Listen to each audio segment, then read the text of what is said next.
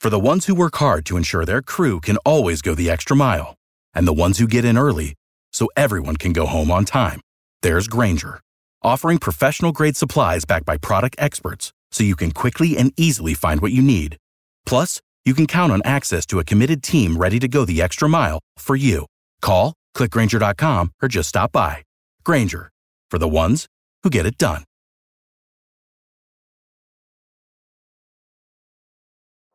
I mean, here's a guy that criticizes everybody, whoever they take.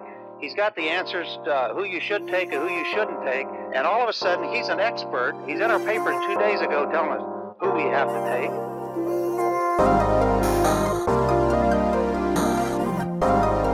take. Welcome back to another episode of the Believe in NFL Draft Prospects podcast. I'm Joe DeLeon, joined by Ryan Roberts and Alex Gilstrap. We are your go-to source for NFL draft analysis content, as well as top interviews with big name prospects, the guys that you want to hear from. This week we have Greg Rousseau, the edge defender from Miami, so stay tuned on Thursday for that episode. He recently opted out of the 2020 college football season, one of the many players so far to already do so. So today's episode this week is Edge Week, the pass rushers, the guys that are going after the quarterback and defending the edge.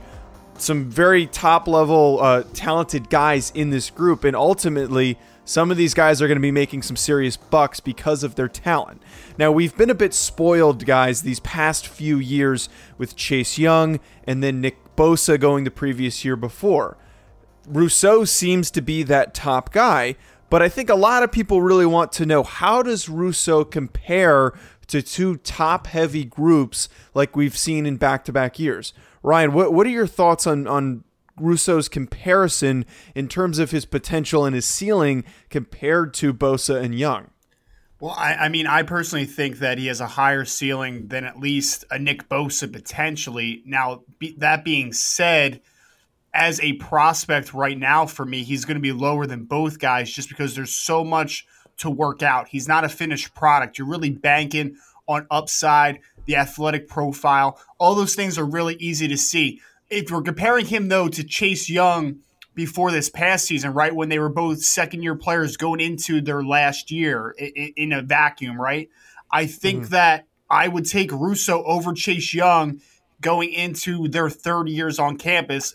Obviously, the detriment to that conversation, though, is with Rousseau leaving early, he's behind the eight ball a little bit. You know, we won't see that guy on a football field in a year and a half or whatever it is when he ultimately becomes a rookie now after the 2021 cycle. So it's an interesting conversation. The upside is immense. It ultimately, you know, without more film and more ability for him to improve in his game, he's probably going to slot, at least for me, behind those two guys at least. But if we're talking about upside potential, he's right in that conversation. It's just with everything happening with COVID-19 and the opt-out decision, he's going to be a little behind the eight ball as far as playing time, experience, because he's a guy, and we're probably going to get more in depth on him later. Like, he barely played defensive end in high school; he was mostly a safety. And during that interview with him, wide receiver, safety, down there in Florida playing high school football, so Coconut Beach, and he is raw still, because you can tell that he hasn't been playing the position very long, but the upside is right there. But ultimately, I think that he's not going to quite be in that tier with the Boses and the Youngs just because he does not have that last year of film. Yeah, so a lot of, like you said, Rousseau's draft hype is based on projection. It's based on what this guy could be. I mean, golly, what do you have, 15 and a half sacks last year, and this guy has very, very little technique to his game. This guy's just a freak athlete. He just, at that size, at that length, at that athleticism, I mean, there's just not college football players that are going to be able to stop him. So, I think a lot of people are kind of upset, not upset maybe, that's not the right term, but a lot of people are kind of questioning Rousseau declaring and opting out of this season, putting the health risk aside, just talking about on film. But I mean, at the end of the day, he's going to be a top 10 pick. Let's just call it that. You're talking about an edge rusher, which is a highly valued position. This guy is all the tools and the traits. I wish we would have got that year, like Ryan said, like Chase Young got, like, you know, Nick Bosa got, to really, really jump up draft boards and kind of solidify himself as one of the top couple players in the draft with a little bit more refinement in his pass rush technique and so on. Just one more year of tape would have been beneficial for him. But, I mean, the tools, like Ryan said, I mean, they're there. And because he's playing the position he's playing and with those tools, he's going to be a top selection. I think he made the right decision as far as everything goes with the way the world is right now. So yeah, I'm not as high on him, I think, as some people. I still think he's a top 10 player, but he's probably going to start off, kind of until we go into final grades, getting closer to the draft. He's going to probably be closer to 10 than 1, which is where I had, Nick Bosa, Chase Young. They were both number 2 on my big board for their years. So I think we're getting a little bit of a step back as far as, and it just kind of because his refinement and his technique. So all the tools are there. Wish we would have got another year of tape. Obviously, with everything being the way it is, I think you made the right decision, because I think at the end of the day, he'll be a top 10 guy. We've already discussed the opt-out situation for Rousseau. We've already had a number of big name players: Caleb Farley, Rondell Moore, Micah Parsons. The list is seemingly growing for these 2021 draft prospects. So I just want to hit on, because it's so relevant with everything going on. The MAC just shut down. We've got all of these FCS players deciding to transfer. I'm just curious to hear your guys' just quick thoughts on how this is going to impact the draft process, going off of some guys who only have maybe 1 or 2 years of tape that showed promise, but you were banking on seeing that third year to solidify your thoughts and opinions on a prospect. Ryan, do you think this is going to really negatively impact things, or is it just going to have to be a different evaluation process this time round? I think it's going to really stress the relationship between coaches and scouting departments. And when I say that is, people are going to be banking a whole lot more on potential and traits. So it's really important for scouts to understand exactly what a coaching staff is looking for and exactly what they need at a certain position for their offense or their defense or their special teams to be very successful. I think that relationship is going to be paramount. Is it going to alter things? Absolutely. I feel like the guys mostly, though, that we're going to see declare are the guys that are – I feel like every year we go into draft cycles and there's probably between 10 to 15 guys that are no slam dunk talent-wise on the field. The athletic profiles are going to be first-round picks. So I don't think that that's going to affect that too much. I think that there's going to be a lot more ability to trust, again, between those departments of NFL teams. It's really going to stress that relationship. You really have to trust what one another is doing.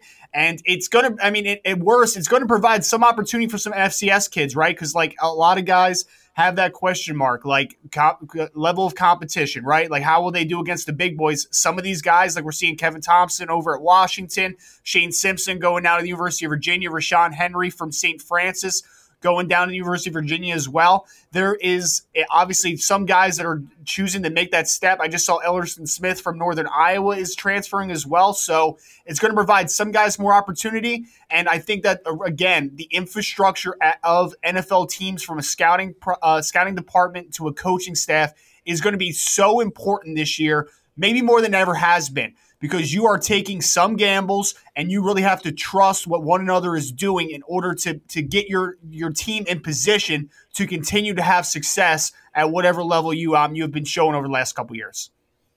Well, God, Ryan hit it on the head. That's exactly what I was gonna. The point I was gonna bring up is you're gonna see, these coaching staffs and these front offices really trust the word of the college coach.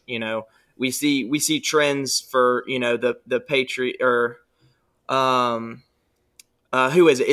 It's the Raiders that takes Clemson players. So you're gonna see. Right. I think you're gonna see a lot of that. I think where you have these relationships from NFL front offices and college coaches, and it's going to be a lot of trust, just like Ryan said. So I think you're going to see a lot of that, maybe more often than previous years. You're going to have teams double up from a similar school, or kind of focus in on a couple different schools that they can trust the coaching staffs there.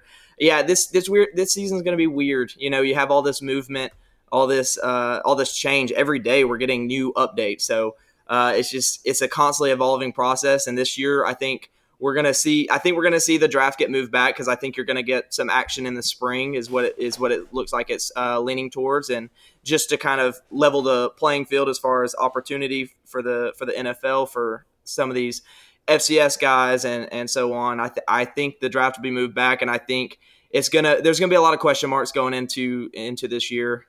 It really kind of just depends on where this COVID track goes next. You know, if it starts to finally, get to where we want it to be, and we can have those pre-draft, because we got to start talking about the pre-draft process, the pro days and the combine. Like come March, are we going to be able to have these things? The Senior Bowl, God forbid it's still, at a point where we can't have those things, but I think there's going to be a lot of question marks, and it's just an ever-evolving thing this year. I think it's definitely going to be a weird year for the draft.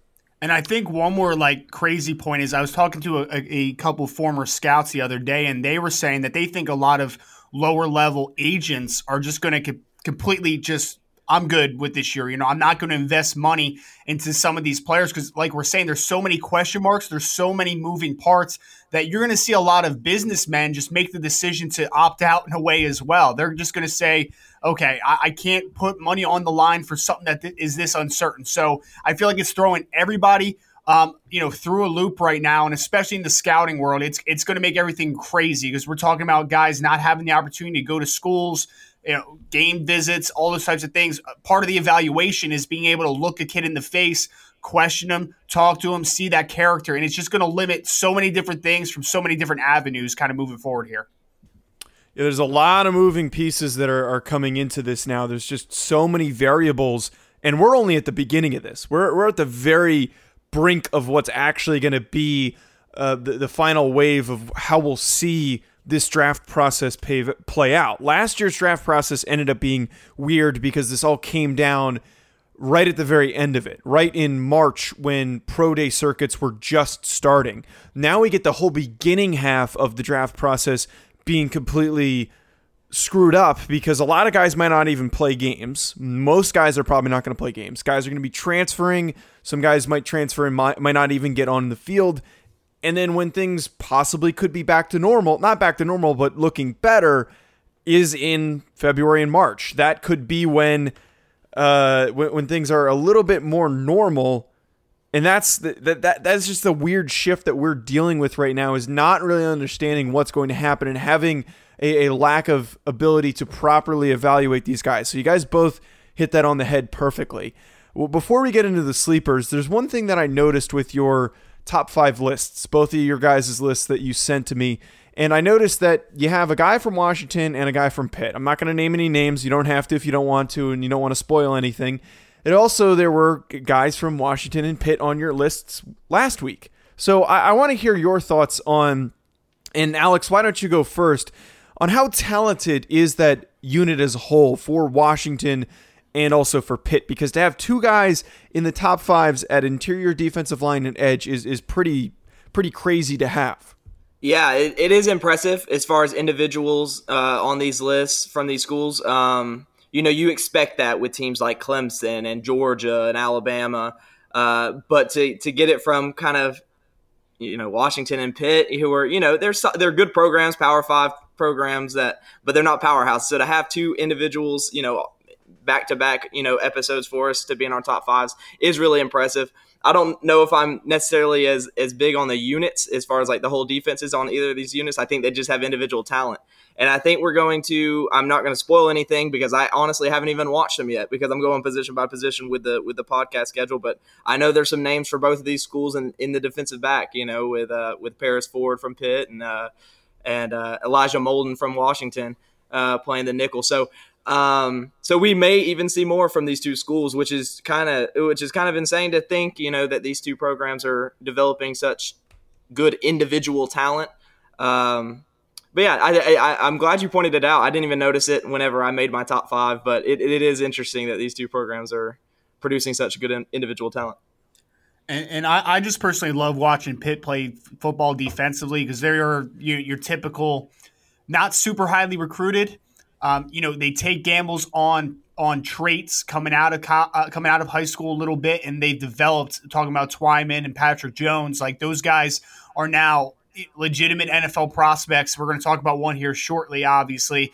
And on the other side of Washington, I have to, so obviously super talented, right? Like we you guys heard last week how big of a fan I was of Levi Onwuzurike. I love him a lot. We're going to talk about their edge today, who I guess I'll remain nameless for a little bit here. But it's very frustrating to me watching Washington defense sometimes for their front four, or I should say front three, because they play the odd man front. So like they put Levi at 288 pounds into a lot of five tech duty, which is not advantageous to his style. I want that guy to be in a three tech, and I want him to beat up on guards all game. So it kind of clouds the evaluation a little bit. And then the edge that we're going to get to today, like he is a true outside 5-tech, 7-tech, five-tech and 9-tech. Like I want him on the outside shade of an offensive tackle or a tight end. I want him to do that all the time,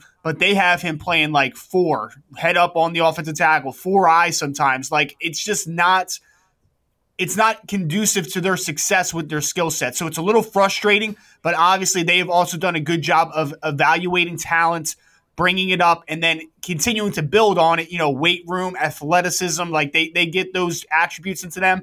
I just personally wish that the Huskies would do better with change of schemes, because I understand they run a 3-4, but like these are the guys you have.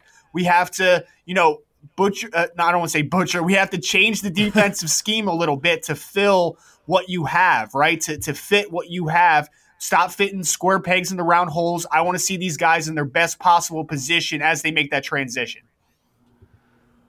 So like we always do, we like to share a sleeper, a guy that might not be as highly talked about. We're going to cover those highly talked about guys, the top 5 best players in your edge classes. But I'm curious to hear who those players that might not be talked about right now. Alex, your guy is a bit intriguing. He's somebody from a bigger program, but you feel he's currently being a bit undervalued?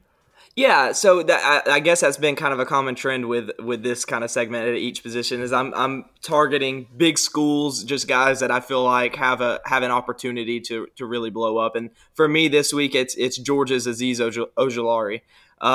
Only 5.5 sacks last year, which doesn't sound crazy. Only played in 11 games. Georgia has struggled to generate sacks for years now. It was interesting. I was reading up on it. I'm a Georgia fan, and I've always kind of noticed that Georgia, doesn't get the sacks. Great defense, probably top 3 in the nation, arguably. But just generating sacks is just something they don't do well. So only 5.5 sacks in 11 games last year. But man, I heard this kind of referred to in another podcast. I can't remember which one it was, but you talk about I can take this man's best probably 10 plays or so, and we could talk about a first-round guy. I mean, the flashes on this guy is insane. He can attack the outside shoulder with speed and bend and flexibility and explosiveness, and then he can work off that and stunt inside. I mean, this guy, he's got active feet. I love his hands, especially on his peak plays, on those flashy plays. I mean, his hands look like a first round talent. Georgia uses a lot of sub packages. They're constantly moving guys in and out. So I want to see him.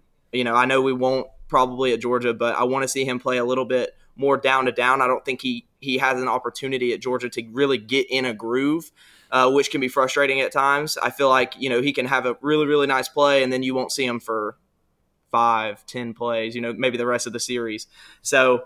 I think this guy, like I said, you take his top 10 plays and we're talking about a first round talent. And I think it stacks up with the best of them, Greg Rousseau, all of them. I think if you take this guy, I just need to, I want Georgia to use him a little bit more as a primary focus. And I just want to see a little bit more snap count percentage to be a little bit higher. But yeah, we're talking about tools. I mean, first step explosiveness is off the charts. I mean, this guy when he gets that first step, I mean, sometimes he'll try to jump the snap, but when he settles in with himself and is just reactionary, this guy's impressive. I'm a big fan of Azeez Ojulari. Yeah, I really liked Ojulari too. He would have been one of like maybe the second or third guys I would have mentioned in this conversation just because, you know, he plays at Georgia, so I feel like he's been mentioned somewhat a little bit, but I definitely agree. The flashes are there. If you want a really fun game for any listener out there, like go watch his game against University of Tennessee last year. It was stupid, man. Like he had like 10 hurries, like a couple sacks. It was absolutely ridiculous. One of the best tapes I've seen of any 3-4 outside linebacker in this class so far. Like he was absolutely dominant. There was even a play where he kind of had an inside move. Trey Smith was there, and then he was able to put his head down right into the middle of Trey Smith's chest and move Trey Smith off his spot. I was like, okay, there's a little power there too, on top of having really nice transitional quickness. So when we're talking 3-4 rush backers, definitely Azeez is a guy to keep an eye on.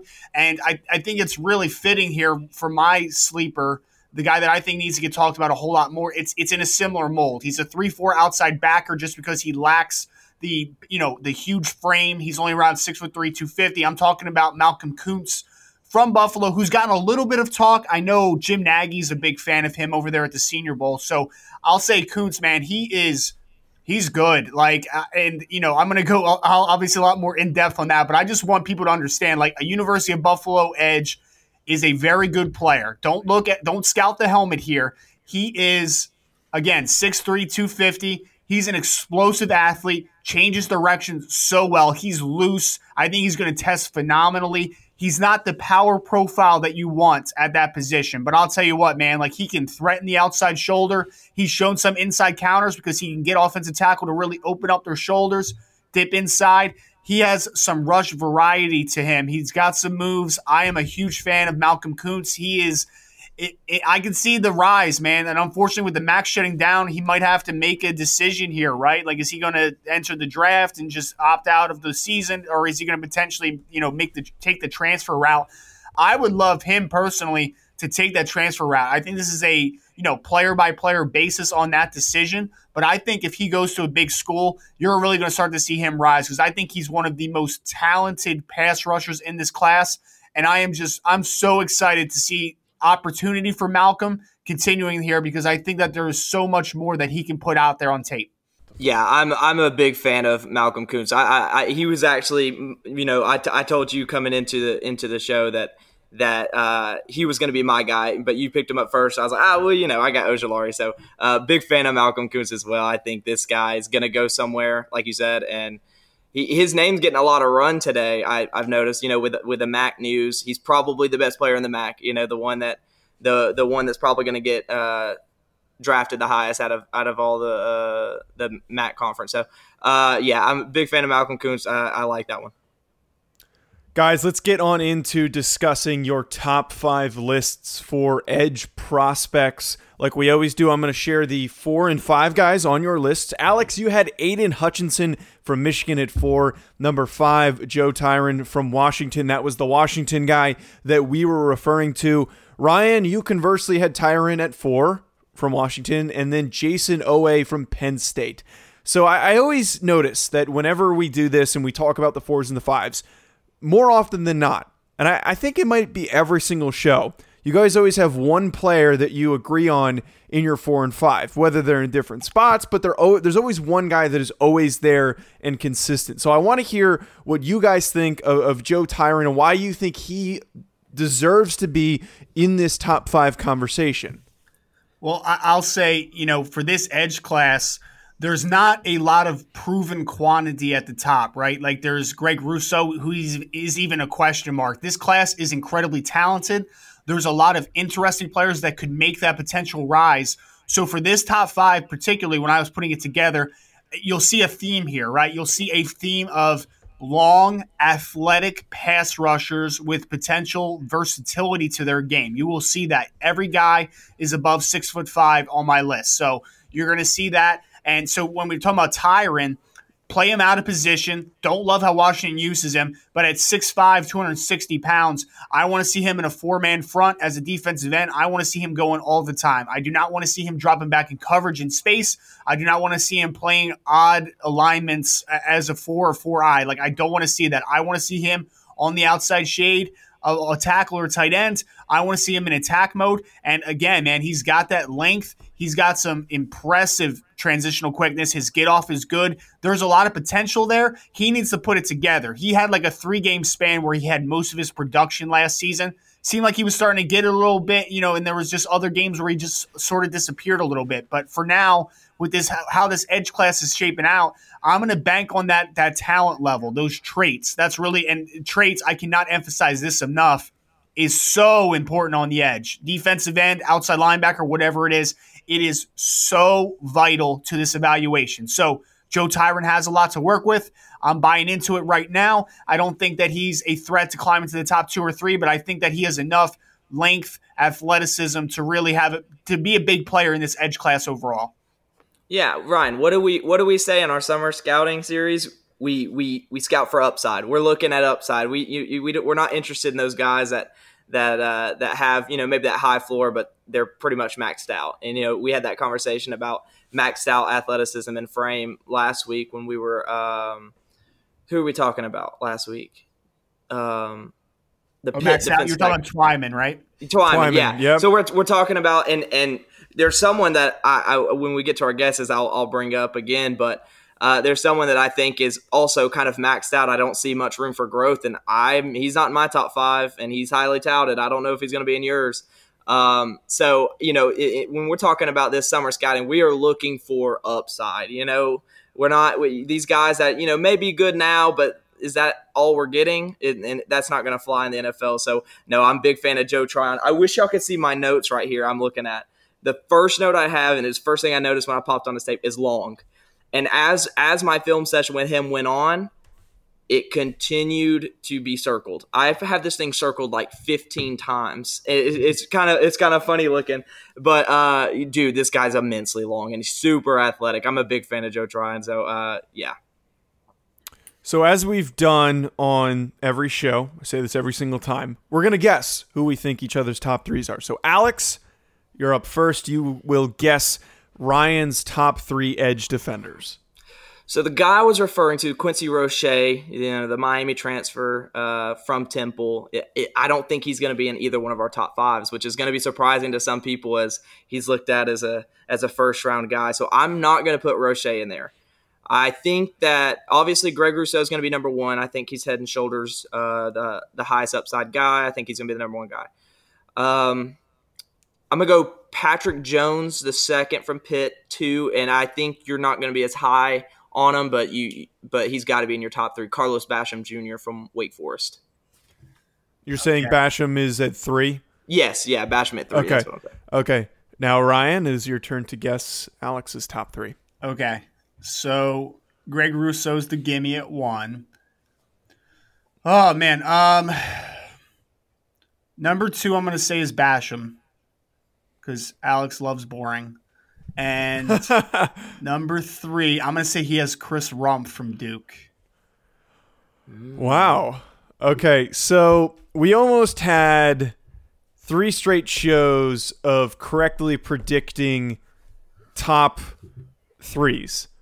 Ryan, you were 1 guy away. You almost did it, but you managed to botch that last pick. So the way that the top 3s go, Ryan is Greg Rousseau, Patrick Jones, Carlos Basham. So, Alex, you got that correct again. You're on a hot streak here. You know, I'm just – I think I'm understanding his thought process. I get it. I could guess all of his top 3s from here on out. He stalks my Twitter. That's all that's happening. That's all. Yeah, I think that's what it is. I think Alex, the reason why he's not responding before the show when we're trying to figure stuff out. Yeah, he's just going through Ryan's Twitter. Like, who's he putting there? Who's he putting there? Alex's top 3 was Rousseau, Basham, and then Patrick Jones from Pitt. So you guys agreed on all 3 guys. You just were so close, Ryan, to correctly guessing Alex's top 3. What made you think I was a Rumpf guy? I thought we talked about him before, and you said like I could see an upside of being like a top 20 pick. Wasn't that you? Was that you? Yeah, no, but that was 2 months ago. I watched 1 game. No, I told you I did say that. I was like I've literally watched 1 game, and I looked up his highest production, like highest sack number game, and I watched that one. So I mean, so once you know, what are you doing with it? This is just me. I think he has all the tools still. But I can't do anything if you're 225.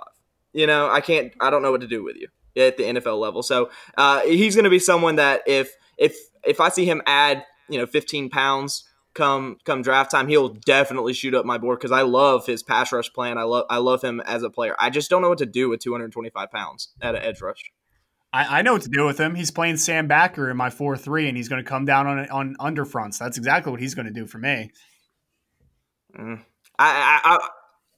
Okay. I mean, yeah, but I want to see him gain weight still. I think he's better suited playing 4-3 at defensive end, and I just want to see him gain some weight. I think that's his better projection. So to wrap today's show, I just want to cover these two guys that you both have in your top threes, being Patrick Jones and Basham. So let's start with Basham. Ryan, what are your thoughts on Basham? What makes him a top three guy? Or for your case, yes, as the third guy on the list, what makes you like him so much? So I said, right, like I wanted to bank on traits in this top five, and that even goes to Jayson Oweh, who we didn't really talk about, at number five for me is I'm buying into those traits. Oweh is a completely different player than a guy like Basham. Oweh is a potential upside pick where I could see him very easily getting into a top three conversation when all is said and done. He just hasn't played enough yet. For Basham, he is super consistent. He reminds me a little bit of, and I'm not comparing him to this caliber of player, but like how the Giants used Justin Tuck, when they were, going to the Super Bowl and doing all those good things. Like he's an edge guy that wins with power, and then he could come inside on third downs and do different things because his length is such a detriment for offensive guards, right? Like it's a difficult assignment to have. So I think Basham is that big-bodied edge who is defensive end, I should say. Some people hate the term edge, but big-bodied defensive end that can move inside potentially on third downs. I want to be able to use his versatility. I think he's a good enough athlete. I think his length is really nice. I think he's got a great motor. He's physical. I don't know if I want him on the edge all the time. That's kind of like my one troubling part about him for me is I just don't know if I would completely label him a full-time edge. I want to move him all over the place. I wouldn't rule out potentially gaining 10, 15 pounds and him playing in an odd man front, playing a lot of five tech. Like I think that he could potentially do those types of things. So that's what held him back from being number two for me, because I was just banking on a little more athletic profile with a guy like Patrick Jones. But I think Carlos Basham is rock solid. I don't know if the NFL is going to value him early. I think that he's going to be more late first, early second type of player. But, he's a safe prospect. There's a lot of things to like. So Carlos Basham is just a super solid edge prospect in the 2021 class. Alex, I completely agree with what Ryan just said. As far as the NFL, I don't think it's going to value him as highly just because he doesn't have immense upside, I would say. I do love his floor, though. I think this guy's going to come in and he's going to contribute right away. I mean, just watching this guy rush the passer, he's reactionary. There's a difference. He's not just throwing moves together like Patrick Jones is right now. He's just trying something out and seeing if it works. I think Carlos Basham more so is keeping his eyes in the backfield, and he's reacting off what the tackle's giving him. So I think that doing that provides him a nice floor that I think this guy's going to be an every down guy, at the NFL level very early in his career. I think he's really, really good against the run. I think he's probably the best guy. I'm just trying to look through some names to make sure I not miss anybody. Yeah, I think he's the best run defender out of this group. I don't think there's anyone that can compete with him in that regard, and I think he's a really good pass rusher, as we've seen. Kind of surprised he didn't declare this past year. He was someone that I'd watched previously because I just assumed he was going in with the production he put up, and I thought his name was getting enough buzz. Maybe he just didn't like where he was being valued from the advisory board. But no, like Ryan said, he's just a rock-solid player. I can bank on this guy. He's someone that I just know if I take, I think he'll end up being a late first-round guy because I think he'll go to a team that maybe they're just like a couple pieces away, and maybe one of those pieces is the edge rusher. He's someone that can come in and contribute right away. You know what you're getting for a team that's ready to compete for a Super Bowl. So I like Carlos Basham more than Patrick Jones just because I feel like there's more nuance to his rush. I think he understands what he's doing, and like I said, the game is slower. That's what it is. That's what I've been trying to get around. It seems like the game is slow for Carlos Basham. He just he understands, he dissects things in front of him so well, and that's my favorite thing about him. I mean, he's a solid athletic profile. I think he's probably, you know, an above average athlete, not nothing crazy, but I just love the way mentally he goes about playing the position. And Joe, did you like that Justin Tuck comp, man? Wasn't that a good one? I did. I appreciated that. And I think Justin Tuck was not always the best pass rusher, right, but what made him so good was the way that they used him and how he complemented everybody on that defense with the Giants. There were so many talented guys in that group, Bosa Umeara, Jason Pierre-Paul. It just worked so well together. So I just want to hit on this last guy who you guys have gradually touched on when comparing him to Basham, Patrick Jones. How do you feel about him? Ryan, you're obviously a little bit higher on Jones than Alex is, just ever so slightly. Where does he fit into this class, and how good of a prospect really is he? I mean, I like Patrick Jones a bunch, man. Like, again, long, athletic. For me, that's the separator, right? When I'm looking at athleticism compared to a Carlos Basham, I see a much higher ceiling there. Is the floor a little bit lower than Basham? Yeah, it 100% is. But again, we're banking a little more on potential here in the summer scouting period. For me, like, man, Jones has a toolbox. He's not just a speed rusher. He's got some nice hand usage. He puts offensive tackles in some very tough situations, man, and he's explosive. I hope, you know, that he gets the opportunity to play football, obviously a bigger sample size, because I think he was just starting to tap into the overall potential. He's got some nice bend. Everything is there. He's not a consistent football player right now, so I can't put him, you know, obviously in the conversation with Greg Rousseau right now, but like, he's firmly in that top three for me, and he's number two for me currently, just because I think that the upside is so immense. I think he potentially be an 8+ sack guy at the next level. Speed, can convert some speed to power, has good hand usage. Like, I just think there's a complete athletic profile there to not just be a speed rushing, you know, situational pass rusher, to be an all around football player who has the speed, the power, the hand usage. He just has a little bit of everything going for him. No, Patrick Jones got me out of my seat a couple of times, man. He loves to attack that outside shoulder of the tackle and bend that edge, and when it hits, it hits. And Patrick Jones is an impressive athlete, like you said. So I just want to see a little bit more consistency, like I said. And the biggest thing for the difference between them, they're both redshirt seniors, so we're not talking like much of an age difference. So the biggest difference for me is just I felt like the game was a lot slower for Carlos Basham. I think he dissected things a lot quicker than that of Patrick Jones. But yeah, that dude, I'll tell you, I probably got out of my seat 2 or 3 times watching Patrick Jones.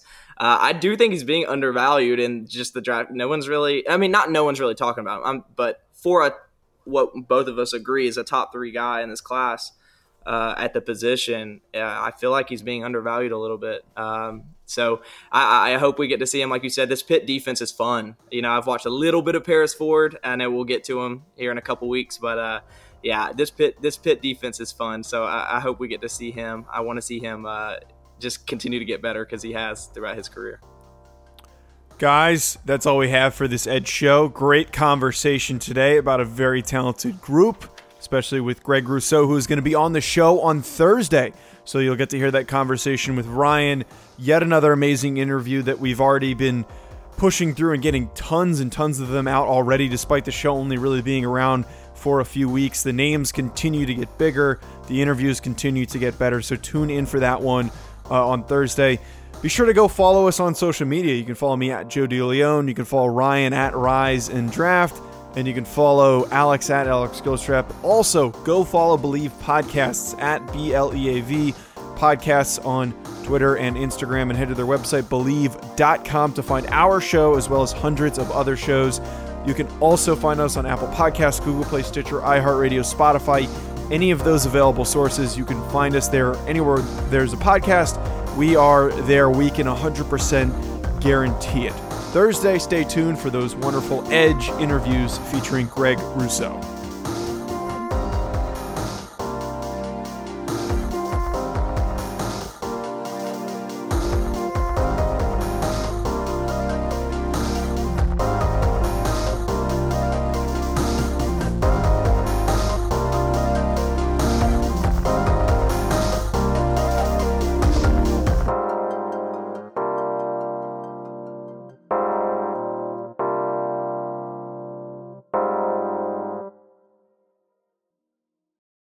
Without the ones like you, who work tirelessly to keep things running, everything would suddenly stop. Hospitals, factories, schools, and power plants, they all depend on you. No matter the weather, emergency, or time of day, you're the ones who get it done. At Grainger, we're here for you, with professional-grade industrial supplies. Count on real-time product availability and fast delivery. Call, click Grainger.com, or just stop by. Grainger, for the ones who get it done.